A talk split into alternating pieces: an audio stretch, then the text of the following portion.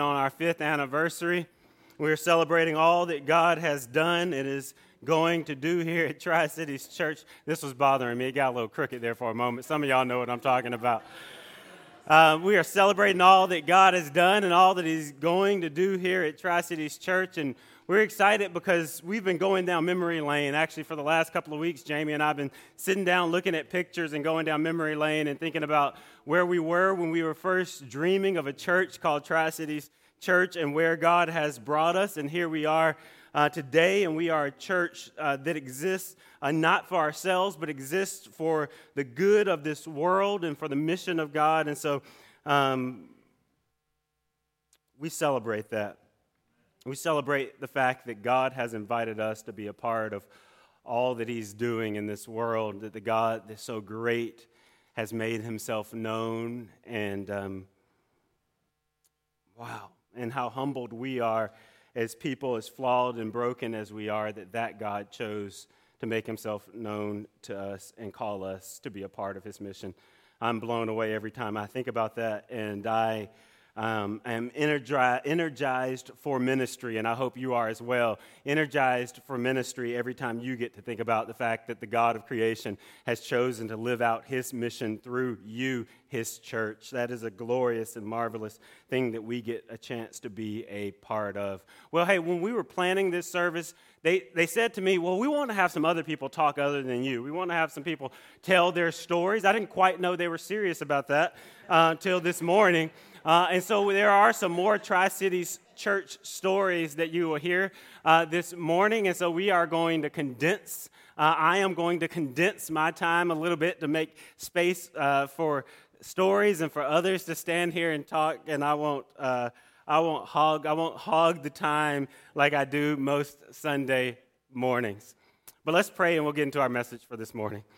God, we do give you thanks. Um, we give you thanks that you call us into spaces like this to sing of the glories of your name, to read your word that was spoken to us, to look one another in the eye and to be encouraged in knowing that we're walking together in faith, to walk out of doors together and into this world where there are things that bother us, things that concern us. There are things that are happening in our world that they threaten to steal our joy and make this world a place that's less pleasant than it should be, as a place that was created by a God as beautiful and glorious as you are.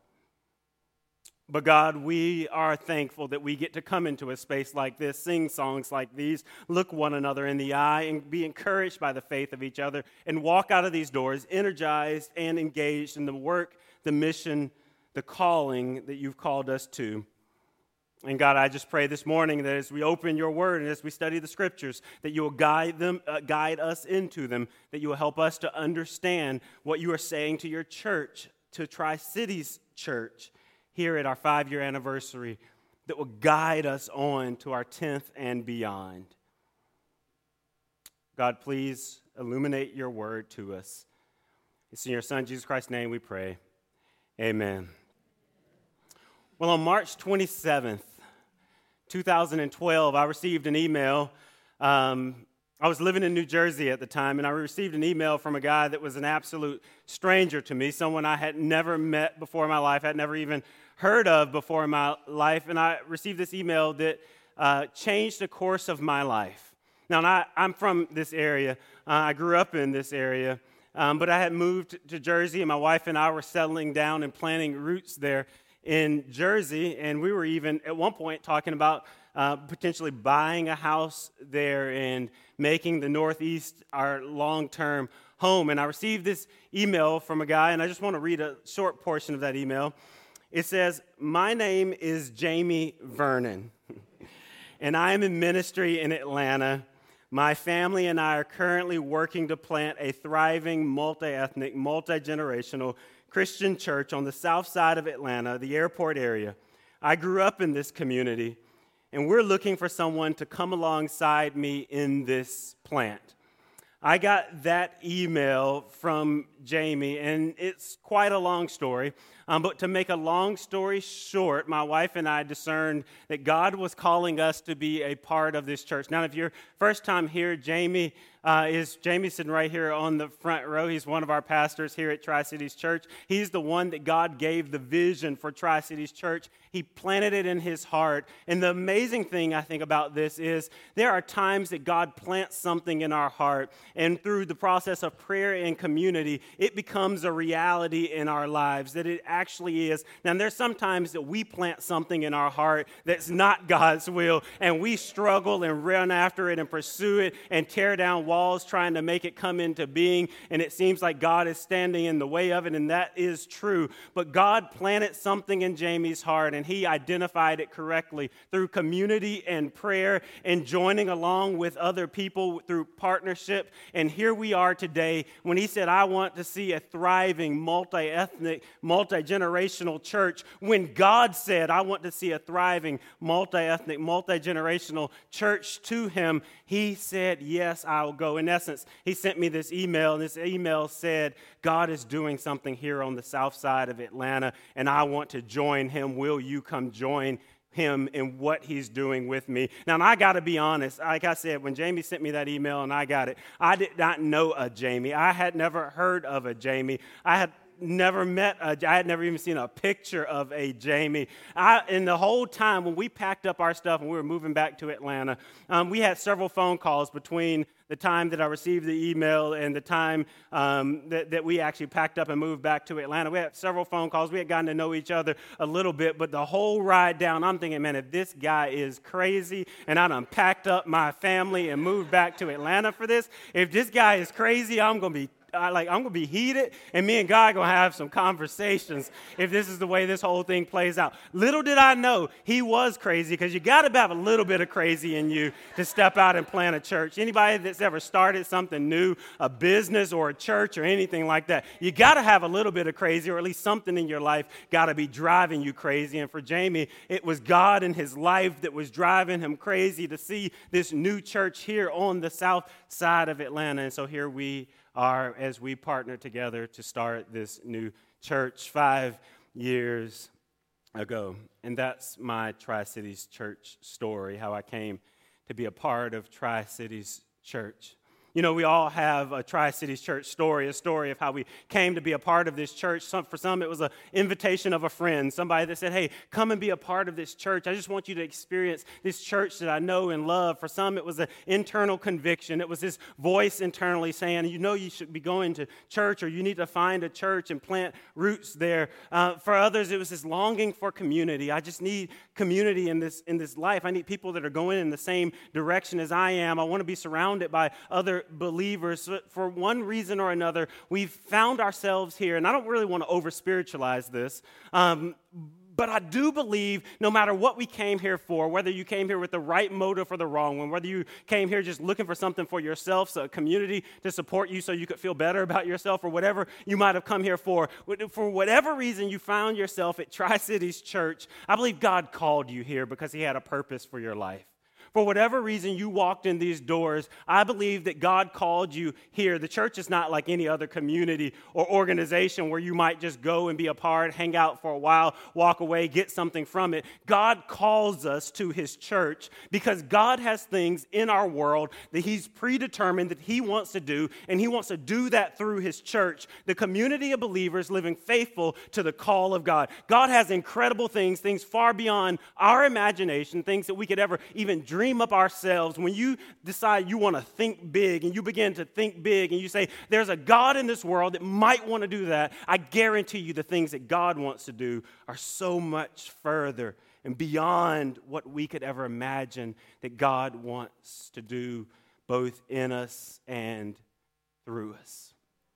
When God calls us, He calls us to His church.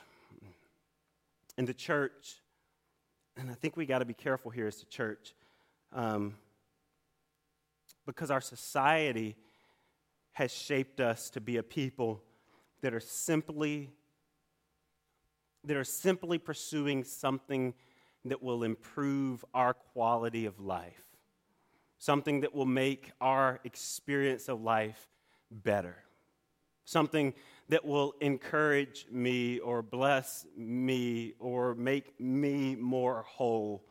Our, our, society has wired us in a way that our world revolves around ourselves. And so when we come into the church, oftentimes it's easy for us to come into the church with that very same mindset. But being a part of the church, and I was thinking about this just this morning, so I'm rolling with it, and it, Eh, hopefully this makes sense with you. Being a part of the church is one of the most selfless things you can do because when God calls you to the church and when He calls you to come and be a part of His church, He's not saying, hey, come be a part of the church so I can bless you. Come be a part of the church so I can make you whole. Come be a part of the church so that you can be encouraged and have joy when you walk out of these doors. And, the, and that that stops there. God calls us to be a church and He says, I'm going to bless you so that you can be a blessing. I'm going to make you whole so you can make others whole. I'm going to I'm to give you joy so that you can bear witness to the cross in which there is joy even in darkness, uh, hope even in times that are dismal and despair surrounds you, right? God is saying there's something far beyond you that I want to do,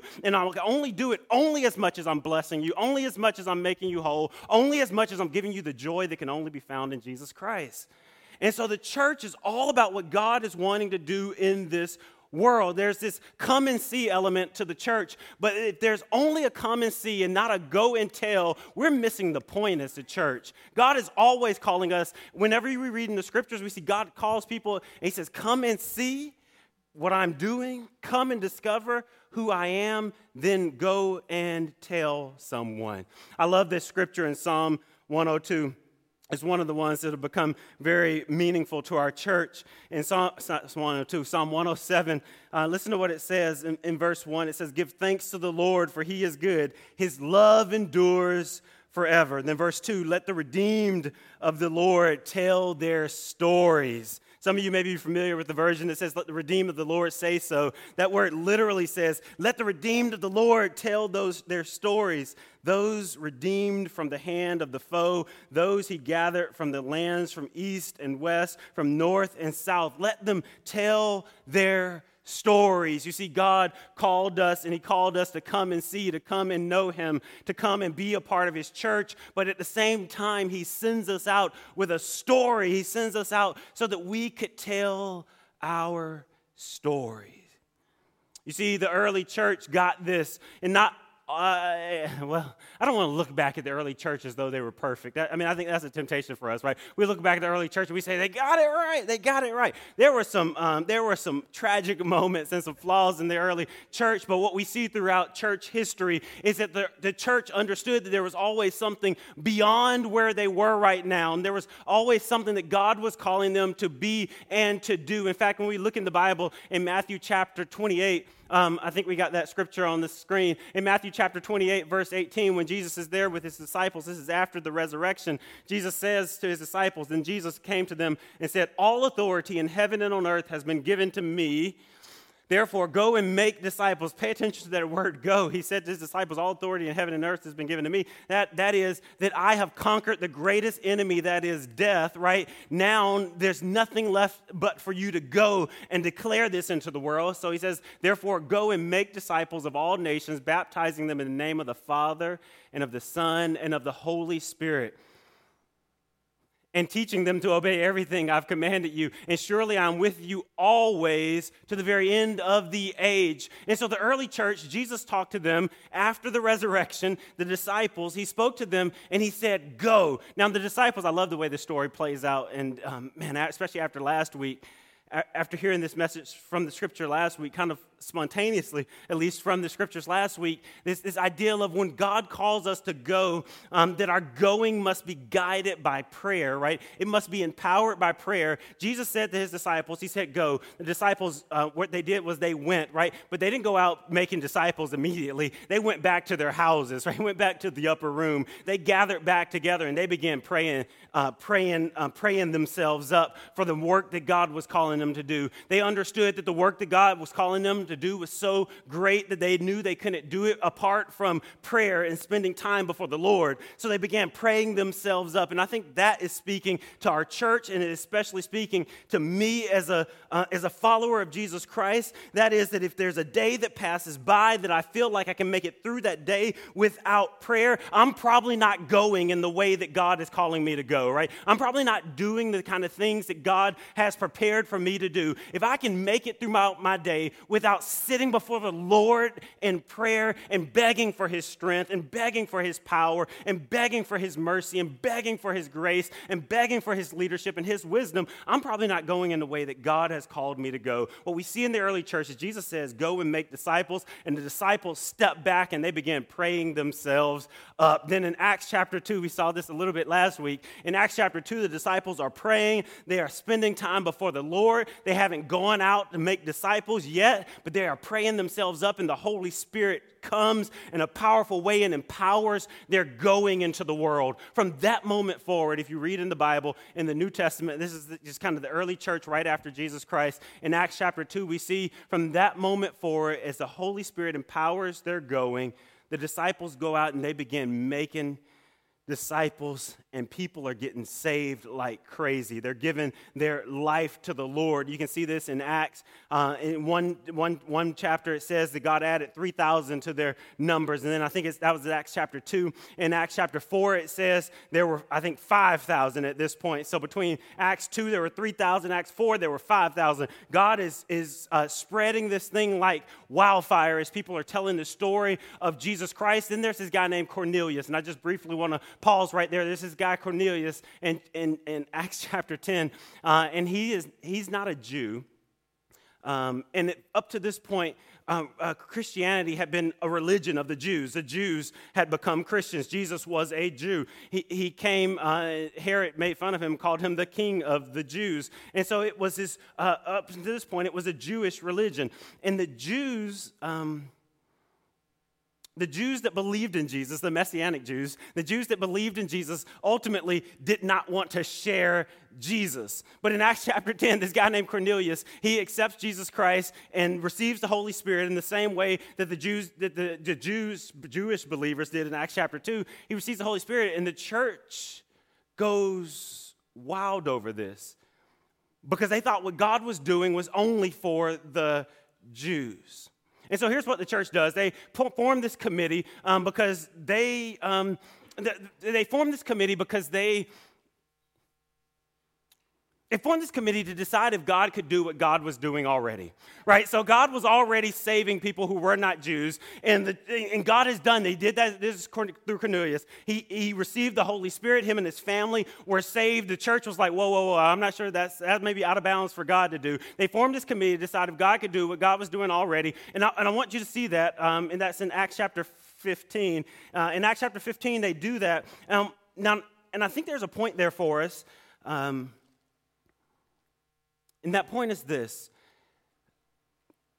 that whenever we form committees, and I, and I use the word committee loosely, whenever we form groups that are seeking to follow God but aren't guided by God's word, those groups, committees, whatever you want to call them, will always stand in the way of what God is doing.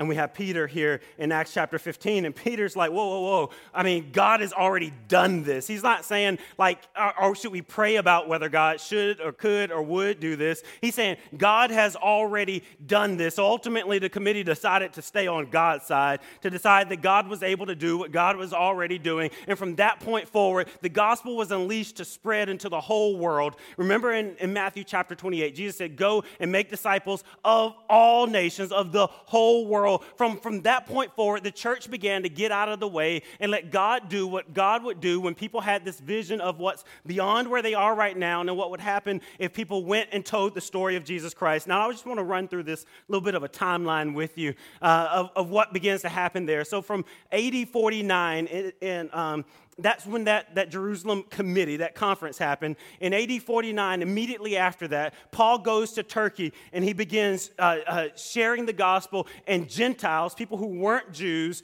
are saved all over the place. In AD 51, Paul heads to Greece and he begins sharing the gospel. In AD 52, Thomas heads to, heads to India, to an area known as Kerala. And to this day, because of the seeds of the gospel that he planted there in Kerala, India, the, the uh, most Christians who are in India reside in Kerala. We still see this thriving Christian community there uh, because of what Thomas did in AD 52. In AD 60, Paul heads to Rome. In 174, first Christians are reported in Austria. In 280, the first rural churches emerged in Italy. Now, this is important because from that, before that point, Christianity had existed mainly in the city centers. And so there were these dots of Christians all over the place. Well, we know that the dots of Christians all over the place don't equal the spread of the gospel into all the world. But at this point, we see the gospel spreading out of the cities and into the suburbs, into the more rural areas. By 80, uh, uh, 30, an estimated 10% of the world's population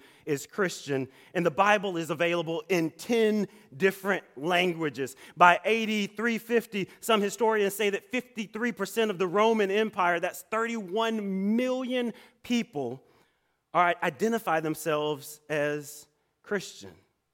You see, something's happening here in a mere 300 years as the church understood that there was something that God was going to do that was beyond where they were right now. As they knew that it was not just a come and see kind of thing, but it was a go and tell, that God was calling them not to just exist for themselves, but to go to other places and other lands and to spread the good news of Jesus Christ. By 432 AD, Patrick heads to Ireland. That's St. Patrick. This is the same uh, St. Patrick that we commemorate him going going to Ireland by wearing green and pinching those who don't wear green. In 596, Gregory the Great sent a team of missionaries to what is now in England. He introduced the gospel there, and within, more, within a year, more than 10,000 people were baptized.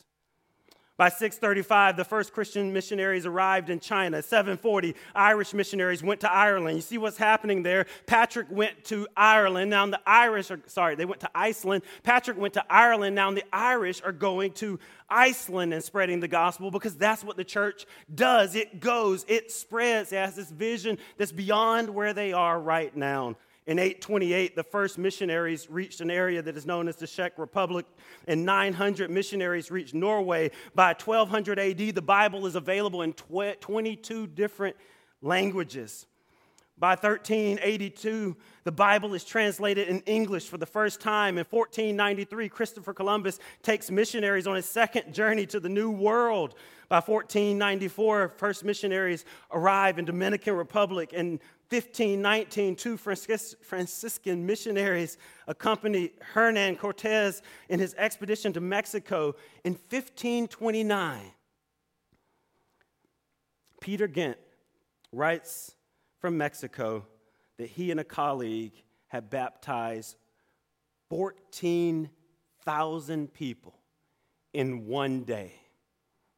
In one day even if they round it up, right? All right. So even if that's a preacher's count and they round it up, that's a even if he like typoed and added one too many zeros, 14, 1400, 140 is good, right? Uh, and the gospel is spreading, is what we're beginning to see. By 1550, um, the Bible is available in 28 different languages. In 625, Lutherans from the Netherlands began to settle in Manhattan. In 1656, Quaker missionaries arrive in what's now Boston. In 1630, Presbyterians arrive in America. In 1634, the First Baptist Church arrives in America in Providence, Rhode Island. In 1760s, the first Methodists come to America. What you're seeing here is this spread of the gospel. When Jesus said go, the church understood that he really meant it, and they had this vision of what's beyond beyond where we are right now, and they sent out missionaries to spread the good news and plant seeds of the gospel in places all over this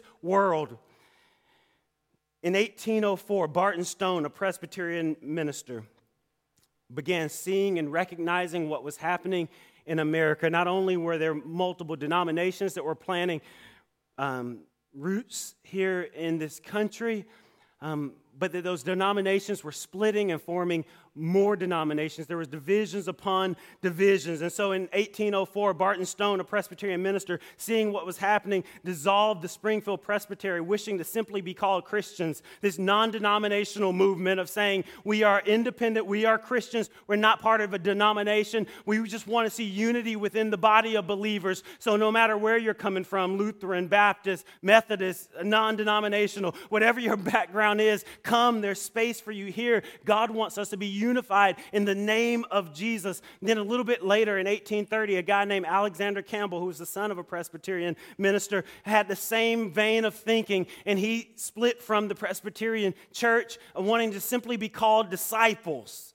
But then in 1832, maybe by chance, maybe by something that God was doing, I venture to say the latter. In 1832, Stone and uh, Barton Stone and, and, Alexander Campbell come together, and the Christians become known as the Stone Campbell movement or Restoration movement, a movement of believers that simply wanted to be Christians, not of any denominational affiliation, not dividing over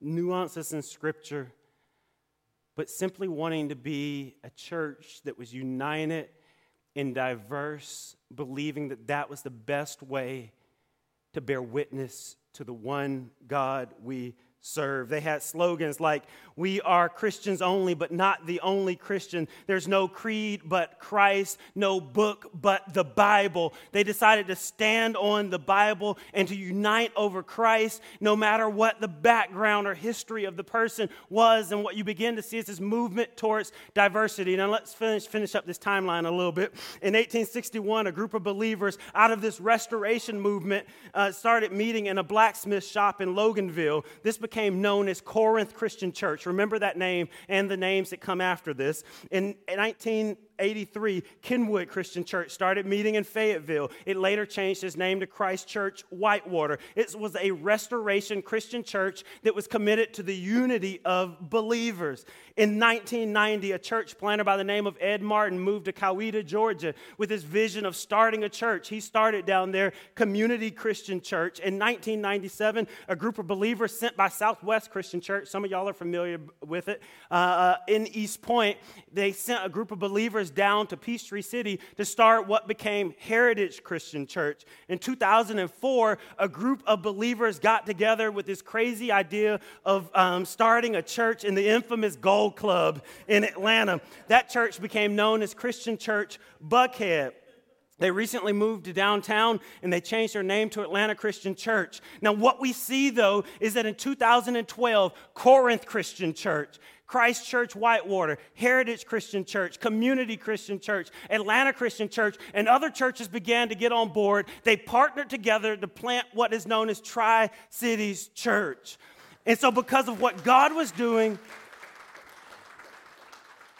in the spread of the gospel from Paul throughout this world till today, Tri Cities Church exists and exists because Christians were constantly asking themselves, what's beyond? The church was asking itself, what's beyond where we are right now? And then individual believers in the church were willing to ask themselves, well, who's gonna go? And what we see in the scriptures is the proper posture before the Lord is here am I, send me. That's not the proper posture for the few that God calls to full time ministry. That's the proper posture for the church. Here am I, send me. Because the church was willing to give God their here am I, Tri Cities Church exists today. And I got to say, it's a shame if this thing stops with us, right? If we become a people that say we're going to benefit from those that came before us, we're going to receive all that came before us, the gospel has reached us. This is its stopping point, right? This is his end, right? But God is calling us, and I believe this is for us as Tri Cities Church as we enter into year five and beyond, as we go beyond where we are right now. God is challenging us to think beyond. He's challenging us to think of what's next. He's calling us to be a church that's constantly asking ourselves, what's next that God wants to do outside of these walls, outside of this neighborhood, outside of this city, outside of these three cities, outside of our county, outside of our state, outside of our country? What is God calling us to do as a church? Because God is calling us to a beyond vision a vision that's far beyond what we could ever dream and imagine, a vision that's far and beyond what we've reached so far. Because if we as a church simply sit and celebrate what we've become and we don't ask what's beyond, we are missing it. We are missing the point. Tri Cities Church is going to be a church that asks itself, what's beyond. This morning, I want to introduce you um, to just a start of this and one of the things that's happening for Tri Cities Church that is beyond where we are right now. Um, and I want to introduce this to you and a family, a couple. Um, their name is Greg and Rashonda Harris, and some of you have met them. They've been with us um, for the last several, um, several weeks. And they packed up their family and moved up here from Florida um, with this idea that God was calling them to something that was beyond where they were. With this vision of starting a new church in the Atlanta area. And so the thing with Greg and Rashonda is you're going to see them over the next year because they're going to hang out with us and they're going to study Atlanta and they're going to study church plants and they're going to learn what it looks like to plant a new church and how to start a new church. And we're going to teach them all the things we've all of our expertise we're going to impart. Jamie laughs. All of our expertise, we're, we're going to, because we're professional church planners now, by the way. You, you know, when you become a professional church planner, God gives you a tattoo. Don't tell anybody else that. My tattoo's on my back.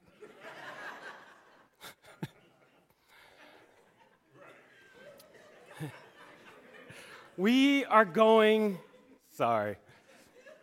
I thought I could get through this without that. We are going to learn together how we can not just dream beyond, but how we can go beyond. And so, we, as a church, Tri Cities Church, we're going to partner with Greg and Rashonda, and we're going to dream with them but we're not just going to dream with them, we're going to put our resources behind them. We're going to put our people behind them. We're going to send people to go and be a part. Just as when we were starting Tri Cities Church, churches sent people to come and be a part and help us start this new church. They were dreaming alongside us of what God would do. And we exist today because people that were willing to not just dream, but were willing to go beyond and do things for the Lord that were outside of their comfort zone or outside of their geography, outside of the place that they felt like they're um, God had called them to in the immediate, and they went beyond because they realized that what God was doing was far beyond where they were right now. And so I want uh, Greg and Rashonda to just come up here um, because we're, we're going to, um, we're just going to kind of, I'm going to close this message just praying for them.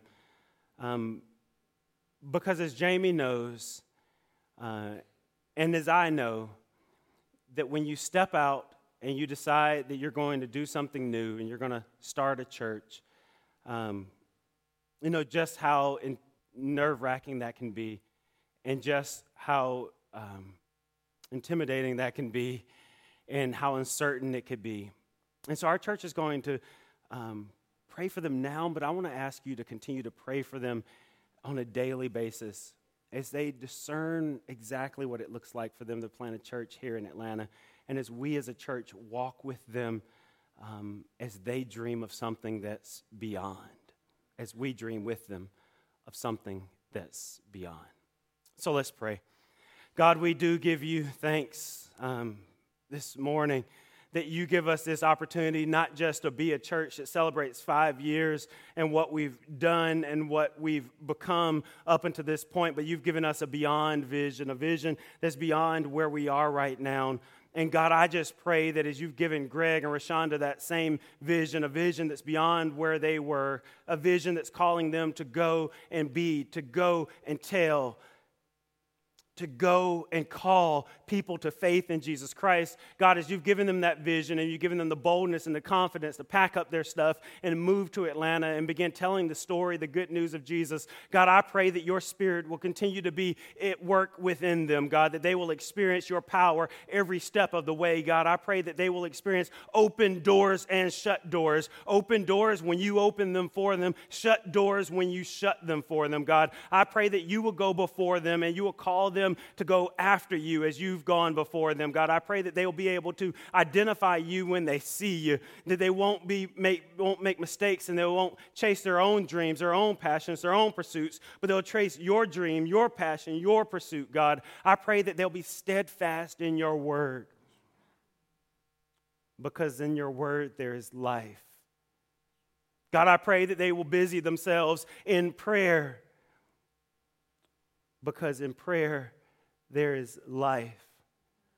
God, I pray that they won't give up hope because you've already won. And so, God, as they understand themselves as called to not just come and see, but to go and tell. God, I pray that you will open all kinds of crazy doors for them as they tell the good news of Jesus Christ. And I pray for the church that they will plant, God. And I pray for Tri Cities Church. I pray that you will multiply our resources, that you will give us abundance. You will bless us so that we can be a blessing to them. God, that we won't hoard, but that we will recognize that we are blessed to be a blessing that we are sent in order to send, that we are called in order to call. It's in your Son, Jesus Christ's name, we pray. Amen. Amen. Amen.